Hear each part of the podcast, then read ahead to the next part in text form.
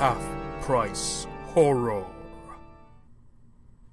Hello, and welcome to Half Price Horror, where we get our terror at a discount and pass the savings on to you. Half Price Horror is a spoiler heavy podcast that takes a deep dive into scary movies curated by the selection at the local half price bookstore. I'm your host, John, and today we'll be taking a look at Ash vs. Evil Dead Season 3, Episodes 6 through 10 from 2018. And at this point, I think we've talked over the production details and cast as much as we feasibly can in the previous five installments I've done on the series for this podcast. Nothing's really changed about the behind the scenes elements between the front half of the season and the back half. I've mentioned all the highlights of the actors' careers. Again, it's Bruce Campbell as Ash, Ray Santiago as Pablo, Dana DiLorenzo as Kelly, Lucy Lawless as Ruby, Arielle Carver O'Neill as Ash's daughter Brandy, and Lindsay Farris as Dalton. Yes, he's dead, but that's not as big an obstacle to appearing on this series as you might think.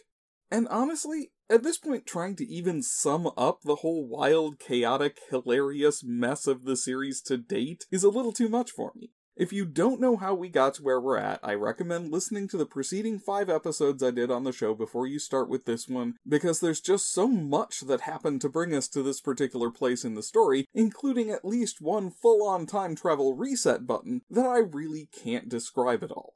For now, let's just remind you that Ash is wanted for questioning for kidnapping Ruby's demon baby. Ruby is setting into motion an elaborate plan for the coming apocalypse that involves killing Ash and transferring his status as the prophesied savior of humanity to her demon baby. Brandy is gradually coming to terms with the weirdness that comes with being the daughter of a drunken, lecherous boor who also happens to be the chosen one. Pablo is now a brujo especial with unspecified but apparently important mystical powers, and Kelly has a magical dagger that can kill Ruby and a plan to use it on her because she's really into the idea of solving all her problems with cathartic violence. Oh, and Dalton is dead, having achieved his plot function of exposition dumping a whole catalog of information about an ancient order known as the Knights of Sumeria that exists to fight the evils of the Necronomicon, and a renegade member of that order, Kaya, who helped Ruby betray her fellow Dark Ones and was trapped within the pages of the unholy book for her pains. Got all that?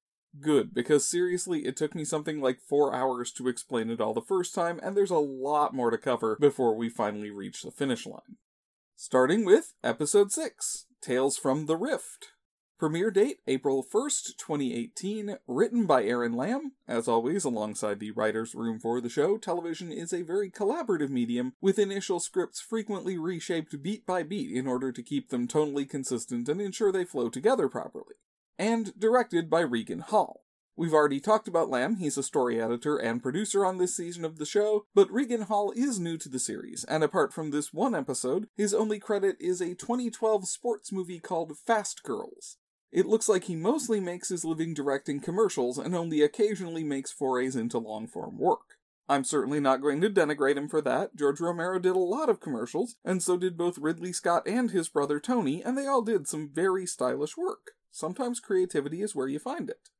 After the usual pre episode recaps, we open in the attic of Ruby's house on Old Mill Road, where her demonic child has entered the pupal stage. He's now a writhing shape inside a goopy cocoon that's so clearly and self evidently made out of latex that it wouldn't look out of place in the late 80s Nightmare on Elm Street sequel. And Ruby's clearly excited for him to finish his transformation so she can get on with her plan to kill Ash and gain control over the one being in the world who can destroy the Dark Ones. But when she hears a noise from another room, she goes to check it out and is promptly shot in the chest by Kelly. Three times, sending her flying backwards and through the railing and down the stairs. Because Kelly's got a very simple plan. She's going to use mortal weapons to damage Ruby's body to the point where the immortal half demon can't defend herself, then finish her off with the Kandarian dagger. And as she shoots Ruby straight through the eye and we go into the title card, it almost looks like it might work. We come out of the title card to Ruby crawling away, and there's a wonderful moment as the camera goes straight through the hole in her head when she drags herself towards it and disappears from view. But unfortunately for Kelly, Ruby simply heals too fast and fights too hard for even four good shotgun blasts to take her down. She's back on her feet within minutes, using super strength to hurl Kelly across the room like a ragdoll, but Kelly's too emotionally invested in her revenge to back down now.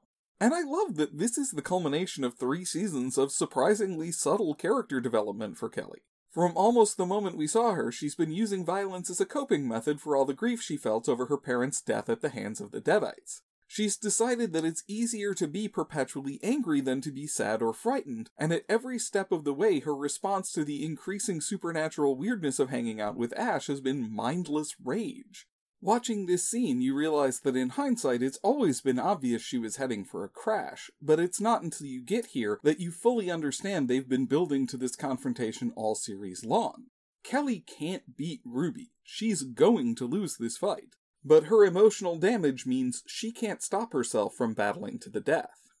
Meanwhile, back at the Williams residence, Ash and Brandy get home and lie low. The two of them bond over driving the Delta and making Pop Tarts. Ash has apparently never had them toasted before, and he's amazed by Brandy's cooking talents. As Brandy tries to absorb the notion that the high school counselor she's known for two years is actually an immortal half demon. But when she goes to clean up, Ash hears a knock at the door and discovers that Dalton called for reinforcements before his death in the form of four new Knights of Sumeria.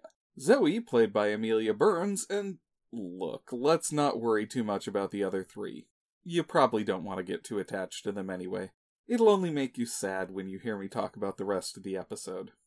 Zoe and her red shirts explain that they believe the scribbled runes written by the long dead knight on the wall of Ash's cellar at the hardware store might be the key to destroying the Dark Ones, the Deadites, and all the evils of the Necronomicon once and for all. The knight, who we're told was named Gary, used the Lost Pages to create a rift to the Deadlands, another world where Ruby and Kaya exiled the Dark Ones to in an act of betrayal that left them imprisoned and powerless, and the knights believe they can bring Ash through that rift to combat evil on its home turf in an endless but glorious struggle to save humanity. Because if the Dark Ones get back out, they'll go to war with Ruby to get back the Necronomicon, and the Earth as we know it is going to be a casualty in their battle. Back at the Prevet house, Kelly's fight is quickly taking a turn for the worse. Ruby casually breaks both her nose and her ankle, then throws her into a wall so hard she loses her grip on the Kandarian dagger, and it goes skittering across the floor into the next room. Ruby retrieves it, which pretty much ends Kelly's chances of hurting her, and even the grenade she throws around the corner to explode point blank at Ruby's feet doesn't do much more than inconvenience her. Ruby's body parts simply crawl back across the room and knit themselves together she is, to all intents and purposes, unstoppable. And meanwhile, Pablo, who is last seen looking for Ash, has come back to the trailer to get out his uncle's old occult paraphernalia so he can make use of it. Brandy finds him, having been out of the room when Ash took off with a group of random idiots to the hardware store, and Pablo's new mystical intuition tells him that something terrible is about to happen to her father. He tells Brandy to lock up the house and stay safe, and goes to find and save his Jefe. But his arrival actually precipitates what will turn out to be the impending apocalypse. Because when he shows up, Pablo's drawn to the runes on the cellar wall and he begins chanting in a dead language almost before he knows it. That opens a swirling vortex on the wall nearby, the titular rift, and the knights are all delighted to discover they can in fact go into the Deadlands and confront the Dark Ones on their own terms. Over at the Prevet house, Ruby offers Kelly the chance to walk away, and I love the way Lucy Lawless plays this whole battle is more exasperated than angry, as though she's a brand new pet owner whose puppy won't stop digging its teeth into her pants cuff. But Kelly's too angry to care about her own life. Ruby is by now a symbol of her parents' death, her shattered existence, everything that was taken from her, and she'd rather die fighting than live with the shame of having failed her friends and family. She limps across the room, determined to go down swinging. Back in the cellar of the hardware store, Ash isn't too thrilled about the notion of an endless battle against evil. He suggests they maybe should try sending something through as a little test. And Marcus, the only other knight with any actual dialogue, he's played by Colin Moy, offers to do reconnaissance. He steps through the portal and is flung back mere seconds later, his eyes glassy and his expression suspiciously blank. And at the Prevet house, Kelly finally dies, stabbed by the Kandarian dagger in a moment of genuine pathos. It's funny, but it's at times like these that you notice that the show can pull off real emotion almost effortlessly if it wants to. The layers of irony and emotional distance in most of the scenes are entirely intentional, but you only really notice when there's a moment like this when the light fades from Kelly's eyes and she lets out a final little choking cough before lying still in a pool of her own blood. Even knowing that this is a show that doesn't play death entirely straight, it's still touching. One of the other knights, Peter, helps Marcus to his feet, and he's repaid for his kindness by having his arm fused together with Marcus's at the wrist as the demonic entity that was Marcus simply absorbs him whole, with the comment, We knights stick together, right? The third knight, who doesn't even get the dignity of a name, is similarly absorbed, and with Zoe taken out of the fight by a spray of black bile, that just leaves Ash to take care of business. Luckily, they don't call him the Chosen One for nothing, and he pulls out his trusty chainsaw and uses it to dispatch the creature. The Knights of Sumeria are dropping like flies, but that's not the worst thing that's going to happen. Because with Kelly dead by the Kandarian dagger, that leaves her soulless body as the perfect vessel for Kaya. The sorceress is pulled into Kelly's form, and Ruby tasks her with driving Brandy over the edge and convincing her to kill her father. I'll admit this is one thing I felt needed a bit more exposition. There's a fine line between rapidly accelerating the pace of events and rushing, and I think this might be an example of the latter. It's never explained why Brandy has to be the person who kills the prophesied one as opposed to letting Ruby's demon spawn do it. A few more lines to fill in the gaps here and explain that it has to be Ash's own bloodline who ends his life for magic reasons, and that the power would pass on to Demon Ash and not Brandy wouldn't have gone amiss. Ash tells Zoe to protect the lost pages, tells Pablo to seal the rift for good, and goes home to check on his daughter. She's there with what looks like Kelly, toasting her dad a fresh batch of Pop Tarts. And I love the way Ash responds to want one with, Does the Pope shit in the woods? Which is just a great malapropism if I ever heard one. And everything seems to be back to normal. But we know that things are only going to get worse. But it's still surprising just how fast that happens in episode 7, Twist and Shout. Premiere date April 8th, 2018, written by Caitlin Mears and directed by Mark Beasley. We talked about both of these individuals in the front half of season 3, so let's get straight into the action. Turns out there's a high school dance, and Brandy's going to use it as an opportunity to talk to Ruby one more time and get proof of what Ash is saying.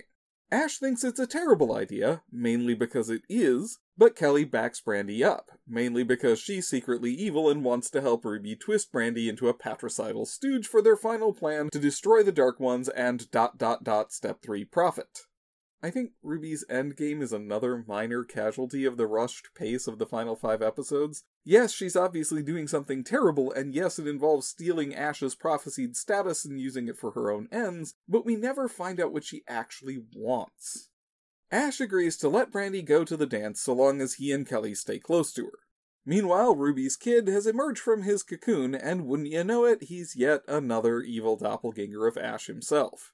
I kind of feel like we're at the point of slightly diminishing returns for this stunt after Army of Darkness, the end of season 1, and arguably the end of season 2, where the Ash double was squished with a frying pan before it could grow to full size.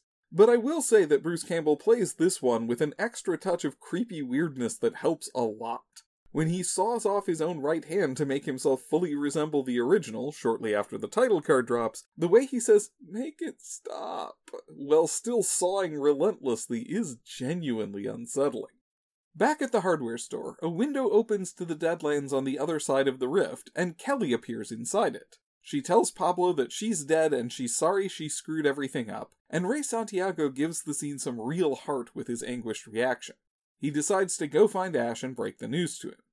At the dance, which is themed a midwinter night's dream, but I assume that's poetic license because if it was really midwinter in Michigan, there'd be about a foot of snow on the ground, Brandy and Kelly go inside, while Ash decides to sneak his way in through the back because there's a police presence at the school and the cops are still interested in asking him questions about the kid they found in his trunk which is a problem because Demon Ash is already inside the school and he's happy to go on a wild killing spree to make Human Ash look bad. He starts off with a couple of kids who snuck off to smoke the ancient weed they found hidden behind a fire alarm, wink wink, chainsawing them to bits in a scene that feels like it fell straight out of an 80s slasher and I mean that in all the best ways. In among the main crowd, Ruby is working her full manipulation act, calling for a sincere moment of silence for Candy Barr and Rachel Manning, while Kelly suggests that maybe they've got this all wrong after all. The three of them go to Ruby's office, where she tells Brandy that the real truth is she's not a demon at all. Ash is. And if he's not stopped, he's going to do something terrible to her and all of her friends. Human Ash stumbles upon the corpses of his demonic alter ego's victims, and not long after that, on Demon Ash himself. Demon Ash isn't interested in a confrontation, though. He wants to sow chaos and discord in order to make human Ash look like a demon, and he quickly slips away, leaving Ash to be discovered by the cops with a couple of kids who've been chainsawed to pieces. It's kind of hard to claim that wasn't me, that was my evil twin who also has a chainsaw for a hand, and so Ash is forced to run for it. Incidentally, I feel like there's a pretty clear sign that the writers were a little tired of this gimmick too by the way Ash greets his other self with another dumbass double. That's a message from Fred if I ever heard one. Also, regular users of Tumblr will be pleased to know that the trail of blood on the floor is full on color theory in action. And if you don't get that joke, know your meme can help. Brandy goes looking for her dad, hoping to get some refutation of Ruby's insinuations, but she finds him murdering teens over dress code violations and unhinging his jaw to twice its normal length, and she takes off running. Kelly, meanwhile, helps Ash get away from the cop who's arresting him and steers him into finding Brandy, hoping to engineer the confrontation that will cause Brandy to murder Ash and turn Demon Ash into the new savior of humanity, one entirely under Ruby's control. Which, again, step 3 profit. It all comes down to a big showdown in the high school gym, where Demon Ash goes wild on the teens with his chainsaw while Brandy and Ruby hide under the tables, and Ruby gives Brandy the Kandarian dagger. For, you know, self defense. Demon Ash then slips out of the room just before Human Ash comes in, making it look like he's the one responsible for it all, and his protests don't mean a thing in the face of the evidence of Brandy's own eyes. Especially when Ruby lunges stomach first onto Ash's chainsaw in order to make him look like the monster she claims him to be. And, oh god, the glee on Lucy Lawless's face as she plunges onto the blade is genuinely wonderful. But Ruby's plan falls apart when Pablo arrives. He recognizes that Kelly is possessed, both because of his natural brujo talents and because she doesn't remember that they kissed a couple episodes ago, and although he can't bring himself to kill her, it nonetheless alerts him to the looming crisis. He goes to find Ash, but bumps into the wrong one and winds up being chased through the entire school. Straight into the gym. So, as Brandy is struggling to reconcile the lovingly goofy father she's known for seven episodes with the monster she saw earlier at the dance, suddenly the doppelganger Ash has been talking about comes running into the room and wrecking all of Ruby's plans. Human Ash shoots him twice in the head, decapitating him and ending the entire fake savior scheme once and for all in a way that's almost anticlimactic. Although honestly, I like the idea that no, we don't need another big Ash versus Ash fight. This guy's the C team of evil twins. Ruby is, to say the least, not happy. She gets back up, having only been faking her death at Ash's hands, obviously, and tries to throw the Kandarian dagger at Ash as a last ditch attempt at petty vengeance now that her schemes have been foiled and she's almost certain to face death at the hands of the Dark One she was preparing to destroy. But Brandy gets in the way of the knife, sagging into Ash's arms as it goes straight into her back and she dies instantly. And then wakes up in the strange netherworld of the Deadlands, in a twisted mirror of the high school gym she was in just a moment ago. A shadowy demon rises out of the floor, and she realizes the only thing she can do here is run. The credits roll, and the Evil Dead franchise joins the incredibly long list of horror media to use Don't Fear the Reaper by Blue Oyster Cult for ironic effect. I can think of at least two we've covered on this podcast alone. Clearly a lesson to aspiring musicians out there. Write spooky shit and the royalties will come a pouring in. And that rock classic launches us into episode 8, Rifting Apart. Premiere date April 15th, 2018, written by Brian Hill and directed by Mark Beasley. Again, we already discussed the careers of both men back in the front half of this season, so we don't need to do it again here, and I'm kind of glad because we're rolling fast into the finale and I don't want to stop for credits. There's a real propulsive energy to the back half of season 3, even by the standards of the series itself. Seasons 1 and 2 always had those reflective, nostalgic moments when Ash got to the cabin, but this one is all about the adrenaline, and there's no stopping that momentum now. We begin almost exactly where we left off, with police and coroners taking the bodies of the teens killed by Demon Ash out of the high school as Ash hides out in a classroom from the inevitable manhunt. Even if there's been so much time fuckery that he's now a beloved icon of Elk Grove, it's kind of hard to argue that Ash wouldn't be prime suspect in a series of gory chainsaw murders. But there's only one death that matters to him his daughter Brandy, who he genuinely bonded with in their brief time together, and who he promised to protect. He's shaken, and the news that Kelly's body is now host to some undead entity shakes him even further. But when Pablo mentions that he saw Kelly's soul on the other side of the rift, it reminds him that he once saw a spirit cross over from the Deadlands to the material world, Professor Knowby, all the way back in Evil Dead 2. He suggests opening the rift and going inside, then getting their spirits out and putting them back in their bodies to resurrect them. Which seems risky and stupid and possibly may in fact be the cause of the apocalypse we see unfolding over the next couple of episodes, but it does feel like the sort of thing Ash would try. The two of them steal Brandy's body and the coroner's van along with it, as well as a second body that just happens to be inside its own body bag waiting for some third act consequences, and head for the hardware store. Brandy also heads to the hardware store, but in her case it's a bizarre, shadowy nightmare version of the hardware store that, well, there's no nice way to say it. It looks like they ripped it off straight from Stranger Things. It's a low light, mist and fog version of the real world where everything's covered with a layer of dust and ash. That's little a ash, not big a ash. And none of the electronics work, and if you were to turn a corner and find Will, Dustin, Lucas, Mike, and Eleven coming the other way, you wouldn't be a bit surprised. But what Brandy finds are the kids from the dance, running and hiding and being pursued by an otherworldly creature that rises up out of the ground as if it's teleporting from point to point.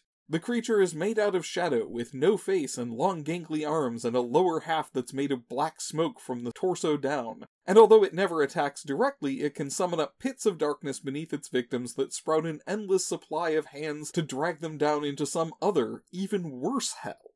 Brandy sees it consume another victim and she makes a run for it. And wouldn't you know it, she runs into Dalton just as the title card drops. Talk about gone but not forgotten. He and Kelly are working together, and they found a relatively safe space in the shadow version of the town bar. But they warn her that the geography of the Deadlands aren't like that of the real world, and if she goes through a door, there's no guarantee she'll come out on the other side in the place she expects to. Case in point, they went into the bar through the entrance to the local movie theater. Ash and Pablo grab the body bag, and they almost certainly got the right one because it's not like the other body could come to life demonically possessed and switch places with Brandy, and they bring her down to the cellar. Pablo, who's coming into his own as a brujo, realizes that traveling physically through the rift opens you up to demonic possession like poor old Marcus from before. But you can go through as a spirit by dying at the hands of something touched with deadite energy, and then you can come back through the rift and re inhabit your old self. So to save Brandy, Ash literally has to die trying. He and Pablo stab him through the heart with the Kandarian dagger, and he wakes up in the Deadlands as well. His hand is restored, his chainsaw is gone, and he immediately goes looking for his daughter. After a few trips through the weird post death geography of the Netherworld, he winds up in the sperm bank when he tries to leave the cellar. Ash enters the bar where he's reunited with Kelly, Dalton, and Brandy. He explains the plan to them, such as it is. They need to get back to the cellar of the hardware store so they can be at the site where the rift opens when it opens so Pablo can give them a way back through. There is a small problem with that, though. Out in the real world, the body in the body bag turns out to be, surprise, surprise, not Brandy, but another victim from the dance turned into a deadite. Pablo fights with her upstairs, and it's kind of interesting to realize that this is the first time he's really gone one on one with a deadite without Kelly or Ash there to save the day. But luckily, a fight in a hardware store gives him plenty of useful weapons to fight evil, and he eventually clamps her head into the paint shaker and vibrates her skull apart. Excellent. Excellent death. Meanwhile, in the Deadlands, the group winds up stuck outside, and Dalton does what he does best and sacrifices himself to distract the smoke monster. Ash sees the Delta and decides to use that to get them to the hardware store, but it doesn't start, and soon the entire car is being dragged down into the next layer of hell. Things look bleak, but Ash is the chosen one after all. And even down here, that counts for something. The Delta erupts from the ground, engine revving, and he blows straight through the smoke monster and pulls up right outside the store. The three of them go downstairs, and although there's some expertly intercut tension, we know that Ash isn't going to stay dead going into the season finale. Pablo opens the rift and brings Ash and Brandy back into their own bodies, but Kelly's human form is being occupied by someone else. She can't go through. Ash wakes up in the cellar and gets Brandy out of the back of the coroner's van where she returned to life, and makes plans to go after Ruby and Kaya, who are in the middle of panicking because all their schemes revolved around having an ersatz version of Ash who could take on the Dark Ones when they inevitably rose, and without him the Dark Ones will overpower them and destroy them for their old betrayals. Which is, I'll admit, another place where clarity was sacrificed for alacrity. I really wanted a confrontation between Ruby and her fellow Dark Ones where we learn exactly what that old betrayal was all about and why Ruby exiled them. But sadly, that was put off for another season, and now we may never know. But Kaya found Zoe, the last surviving knight of Sumeria, at least as far as we know, and there are a few things Ruby can do with human blood, human skin, and the Necronomicon. And we'll find out what those are in episode 9, Judgment Day. Premiere date April 22nd, 2018, written and directed by Rick Jacobson. And since he directed the last two season finales, you know we've talked about him before. He picks up the action for the penultimate episode with Zoe handcuffed to a chair, her blood being drained into jars and bottles so that Ruby can use it to create a new page of the Necronomicon with spells to hide her presence from her old enemies. All she needs now is some skin, and oh hey, Zoe has that too. It's a genuinely awful and unsettling scene, but it's also got a horrifyingly bleak comedy to it, as yet again the Knights of Sumeria prove to be absolutely useless in the task they've spent 700 years preparing for. Kaya gouges her eyes out to finish her off as the title card drops. Ash and Pablo bring Brandy back to the Williams house, which is amusingly still soaked in Brock's blood, and although Pablo tries to dissuade Ash from going after Ruby, he's suddenly stricken by a bizarre vision where he sees through the eyes of the Necronomicon itself. With this additional mystic sight, he realizes that Kelly couldn't enter her own body because it already has a tenant, and Ash decides to at least go get Kelly and evict Kaya from her body. He sends Pablo back to the hardware store to be ready with a resurrection ritual, and leaves Brandy his boomstick for self defense. But when Pablo comes back to the cellar, the rift is already open, and he can't close it.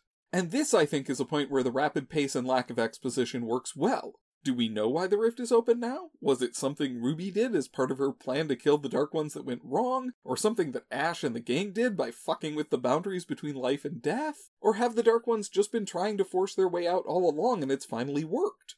We do not have answers to any of those questions, but it doesn't matter because it's happening anyway and everyone is just going to have to suck it up and deal with it. The Dark Ones emerge from the rift, and honestly, I'm weirdly disappointed that there are only three of them. I thought it was going to be a gang at least the size of the Supreme Court. They grab the lost pages of the Necronomicon from Pablo, although they don't seem to be able to otherwise perceive him, and leave to find Ruby. And as everyone converges on the house on Old Mill Road for a final confrontation, out in the rest of the world people begin to spontaneously transform into Deadites seemingly at random. It's the end of the world, basically as Brandy discovers for herself when the unseen force breaks down the front door of the Williams house and she has to flee first up the stairs and then out of her Aunt Cheryl's window to escape it. She locks herself in the tool shed in a sequence that has plenty of nods to old school Sam Raimi, but she loses the gun in her flight and her cell phone first gets a call from her dead mother and then transforms into a demon that bites the tip of her thumb off. She flings it away and gets her very own baptism by fire as she manages to take the entity down with Brock's snowblower. After a hallucination that teases the idea of her sawing off her own hand to be more like Daddy. Ruby adds the new page to the Necronomicon, but it's way too late. The Dark Ones know her location, and so does Ash. He takes Kaya hostage to force Ruby to release her body, but it goes south when Zoe goes full Deadite and attacks him. He tears her arm off, and Ruby attacks him directly to force him to reveal the location of the rift he planned to use to bring Kelly back. She tears his chainsaw off his wrist and crushes it with her bare hands in a moment that really and truly feels like the end of an era. But while they're distracted kicking the crap out of Ash, the Dark Ones arrive and tear Kaya's soul out of Kelly's body. They put it back in her own form, resurrecting her, but it's only so they can enact their own punishments. She's instantly and completely incinerated by them within a matter of seconds. Then they go after Ruby, dragging her spirit out of her body and imprisoning it before crushing her crumbled form into powder. Ash uses the distraction to grab Kelly and the Necronomicon and leave.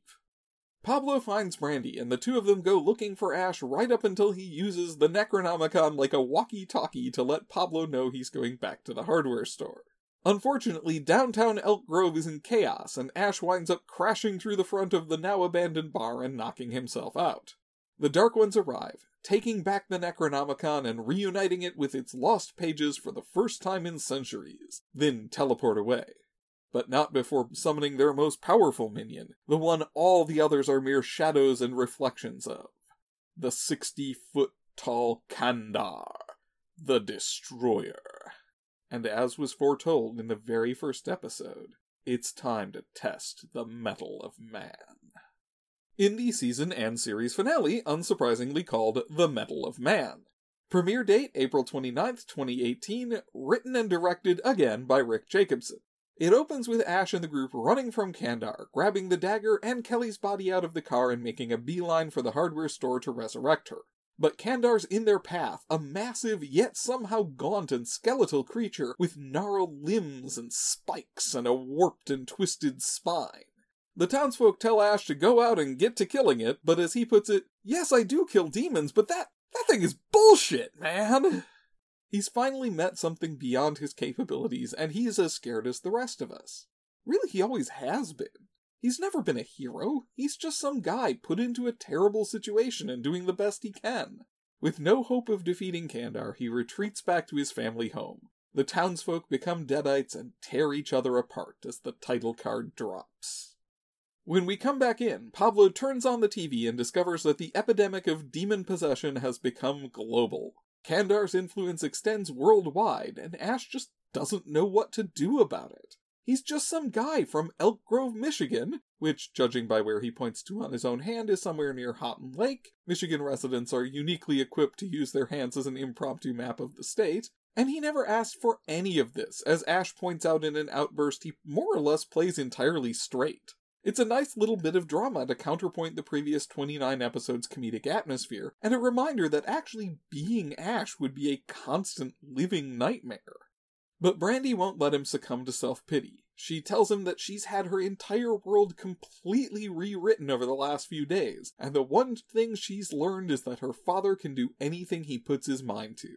Ash tokes up a little to take the edge off his anxiety and starts his plan to save the world by bringing back Kelly.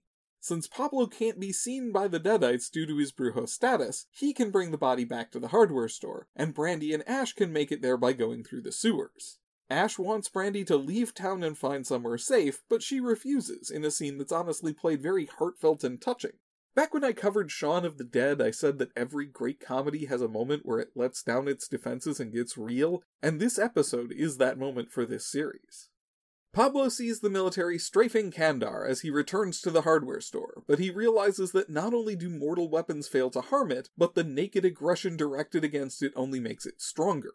Ash and Brandy, meanwhile, traverse the sewers, and Ash gives Brandy Linda's old necklace from the very first Evil Dead movie in a sweet moment, just before they run into a whole horde of Deadites. Without his chainsaw, he's definitely more vulnerable than he's ever been, and it's a genuinely tense and harrowing sequence as they chase the duo into a narrow tunnel before Ash can finally seal it off. Pablo goes into the open rift, using his Brujo powers to protect him while he retrieves Kelly. Ash and Brandy fend off a group of Deadites that made their way inside, and you can definitely get a feel for how the two would have functioned as a team in the next season, if they ever got one. They're really beginning to cohere as a family, which makes the ending that much more bittersweet. Um, spoilers. Pablo returns, sealing the rift in the process, but it looks like he failed to resurrect Kelly. Until she comes back, gasping for breath and looking like, in her words, Keith Richards. She and Pablo share a kiss anyway, and the Ghost Beaters are reunited one final time to take on evil. Which is good because the military is outside with rifles and bazookas and a whole goddamn tank, and they're not doing jack shit to stop the 60 foot high demon rampaging through downtown Elk Grove. The soldiers evacuate what's left of the civilian populace, taking heavy casualties in the process as their members become possessed, and both Kelly and Pablo show their mettle by assisting with the evacuation. But when they all get into the transport, Ash closes and locks the door, leaving them all behind. He's finally accepted his destiny. He's ready to become the chosen one. And as much as it pains him to leave his daughter behind, at least he knows she's going to be safe with the friends he made along the way. They drive off, and Ash heads to the tank with his Kandarian dagger for his final confrontation. He learns how to steer it with remarkable haste and modifies a Sabot round by duct taping the Kandarian dagger onto the front of it in what feels like the perfect culmination of that particular motif. He drives down the street heading for Kandar, but the round fails to fire and the monster lifts him high in the air, preparing to devour him. Only a last second emergency override launches the dagger straight through Kandar's head and into its chest. And although it dies, Ash is dropped 30 feet or so straight to the ground just before the massive demon collapses on top of him. Even that's a little much to imagine our hero surviving unscathed. But he is found by someone wearing a ring with the insignia of the Knights of Sumeria, and he's put into cryostasis in an underground bunker until his wounds can be healed. We don't know how long that is, but when Ash wakes up, he has an advanced cyborg hand that perfectly resembles his old one, albeit with a thin band of translucent material at the join between robotic and human components. And that's not the only sign that he's emerged far, far in the future. A knight of Sumeria named Lex comes to greet him, played by Jessica Green, and obviously a cyborg herself as evidenced by the similar band of translucent material around her waist and she tells him that the Dark Ones are once again on the move and the Chosen One is needed. She leads him to the exit to the bunker, which looks out on a literally post apocalyptic wasteland, and promises him that there's still something worth fighting for. Ash dons a new outfit with a fur lined leather jacket that makes him look like Wolverine, and the two of them climb into a new and fully Mad Maxed version of the Delta, with Hail to the King spray painted across the ramming prow on its front. Lexi takes the machine gun turret, Ash drives, and when she asks him how he feels, all he can say is groovy. And that's it. That's the end of the season, the end of the series, and probably the end of Bruce Campbell's tenure as Ashley J. Williams. He's made a formal retirement announcement, and although he since walked that back a little by hinting that he'd be willing to return for an animated season 4 or a movie directed by his old buddy Sam, that is currently the last appearance of the character in continuity. Starz chose not to renew the show for a season 4, both because the ratings suffered badly due to the delay in release, and because honestly more people were watching it on Netflix than on their own network and Netflix has an entire business model devoted to never producing more than two seasons of a new TV show unless it's called Stranger Things. So that's all the Ash we're going to get. It's an appropriate way to go out. I love the idea that there's a never ending battle against evil and he is finally ready to be part of it. And I also love that it parallels Phantasm Ravager's ending, another franchise that was started by a bunch of guys doing small independent movies, forging friendships, and learning as they went. Even so, despite 30 half hour episodes and equivalent runtime to 10 more movies in the series, I'm surprised to say I still want more. I fell in love with this show. I fell in love with the characters. I want to know what happened to Ruby and Brandy and Kelly and Pablo and how they reunite with Ash in the post apocalyptic future. I have questions I want answered. I have honest to God enthusiasm for this story and where it would have gone, and I'll miss not getting a chance to find out unless the animated series actually happens, which, hey, we've thought this franchise was dead before. All of which does a great job of answering the question will I hang on to this DVD set? I genuinely feel like Season 3 got stronger as it went along and stuck the landing better than its predecessors, and I can easily see myself popping this one in as a fun way to pass the time while I'm playing video games or folding laundry. It's comfort food for the soul, which is a weird way to describe a show where a guy shoves a shotgun in a zombie's mouth and tells him, Didn't your mama ever tell you not to talk with your mouth full? And I certainly wouldn't want to trust my ability to watch it to the whims of streaming media. This one is mine. I own it. And I'm so happy to be able to say that. And if you want to talk about a potential season 4, the touching moments between Brandy and her dad, or about anything else that came up on this podcast, you can find me on Twitter as at Half Horror, and on Tumblr, Blue Sky, and Letterboxd as Half Price Horror. My watch list on Letterboxd contains everything I plan to tackle in future episodes. If there's something you'd like to hear about, let me know. You can also support the show at patreon.com slash halfprice and you can rate and review me on Apple Podcasts and anywhere else this podcast is found. And next time on Half Price Horror, we are officially coming into spooky season, ladies and gents and non-binary friends, and that means big time classics on Half Price Horror. And they don't get much bigger than our next star. He's 168 feet tall, he's pissed off and radioactive, and he's ready to give Japan a very hard time. Let's give it up for the one, the only, the 1954 original Godzilla. See you then.